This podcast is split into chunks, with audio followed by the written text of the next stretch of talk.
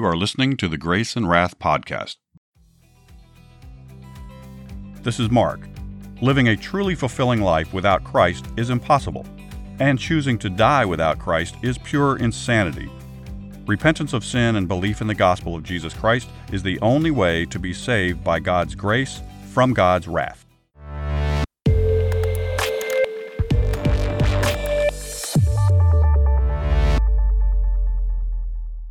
Welcome back to the Grace and Wrath podcast. If you're new to the show, welcome.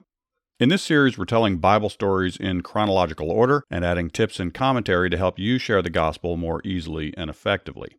Today's story is Naboth's vineyard. In the town of Jezreel, a man named Naboth owned a vineyard next to the palace of King Ahab. The king told Naboth he wanted to buy the vineyard and make it into a vegetable garden. He said, I'll pay you full value in silver, or if you prefer, I'll give you a better vineyard someplace else. Naboth said, No, I couldn't sell this vineyard. It has been owned by our family for several hundred years. At first, this made the king angry. He went home and refused to eat anything. Finally, he became depressed and went and lay in his bed facing the wall. Jezebel, the king's wife, asked him what was wrong. He said, I asked Naboth to sell me his vineyard, and he told me no. I even offered him a better vineyard in exchange for his. Jezebel said, Oh, is that all? Well, come, have something to eat, and don't worry about Naboth's vineyard. I'll get it for you. She wrote a letter to the town officials. It said, Go get Naboth and have him stand before you. Bring in two liars that will swear he cursed God and the king. Then take him out and stone him until he's dead. She signed Ahab's name to the letter and sealed it with the official seal. The city leaders did exactly as they were told. They got Naboth and condemned him to death. After the stoning, they sent a message back to Jezebel saying Naboth is dead. She went to her husband and said, You now own the vineyard you wanted. Go and enjoy it because Naboth is dead. When the king heard this good news, he went to see his vineyard. At that same moment, the Lord said to Elijah, King Ahab just stole Naboth's vineyard. Go tell him this you murdered Naboth, and the dogs licked his blood from the ground. Dogs will lick your blood at that exact spot. Elijah went and found Ahab at Naboth's vineyard. When the king saw the prophet coming, he said, Well, look at this. My enemy has found me. Yes, I found you, and you have found every way possible to do the things God hates. Now it's time for judgment. Your punishment will be like the king Jeroboam. You'll have no descendants. First, dogs will eat the body of your wife Jezebel. After that, your entire family will be eliminated from the earth. Dogs will eat all of your relatives that die in the city. Birds will eat those who die in the country. This struck Ahab in the heart. He ripped his clothes in sorrow. He fasted and wore sackcloth day and night. Finally, the Lord said to Elijah, Ahab is truly sorry for what he did. Therefore, I won't destroy his family until after he's dead. All that I said will happen when his son is king.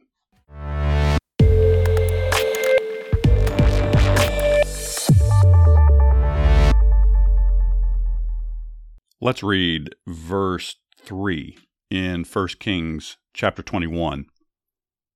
But Naboth said to Ahab, The Lord forbid that I should give you the inheritance of my fathers. Okay, Naboth's words implied that trading or selling his property would be a disregard of the law and thus displeasing in God's eyes. The reason was that the vineyard was his ancestral property.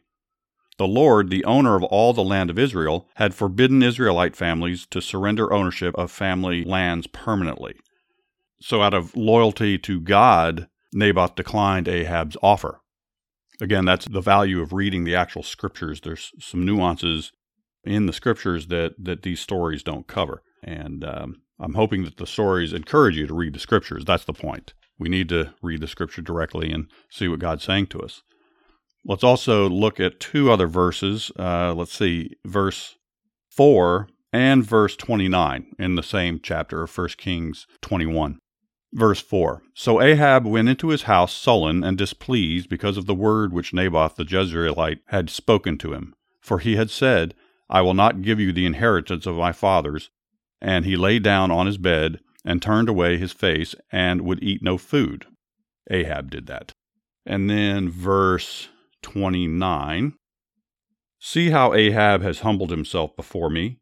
Because he has humbled himself before me, I will not bring the calamity in his days. In the days of his son, I will bring the calamity on his house. Well, Ahab was a spoiled brat, let's face it, and uh, such is human nature left to itself. However, God showed him mercy, as he does to all who seek him in the spirit of humility, repentance, and trust. That's what verse 29 showed, that God showed him grace and forgiveness because of Ahab's mourning and distress over realizing he had done a horrible thing.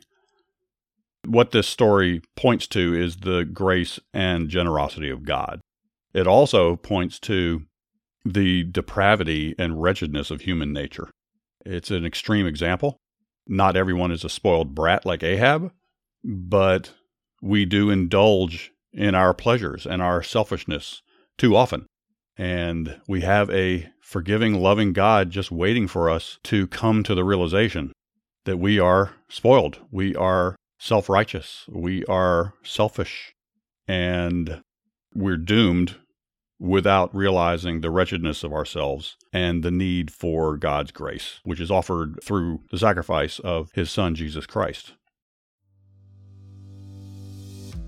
If you haven't already, I encourage you to heed the Lord's call, turn from your sins, believe the gospel, and receive the gift of salvation that Jesus is offering you right now. If you like what you're hearing, please like and subscribe to the program. And please consider giving us a good review. It really does help. You can also find us on Instagram and Twitter at Grace and Wrath and on the web at graceandwrath.com. Thanks for listening. This is Mark signing off for now, so ride hard, pray often, and talk about Jesus wherever you go.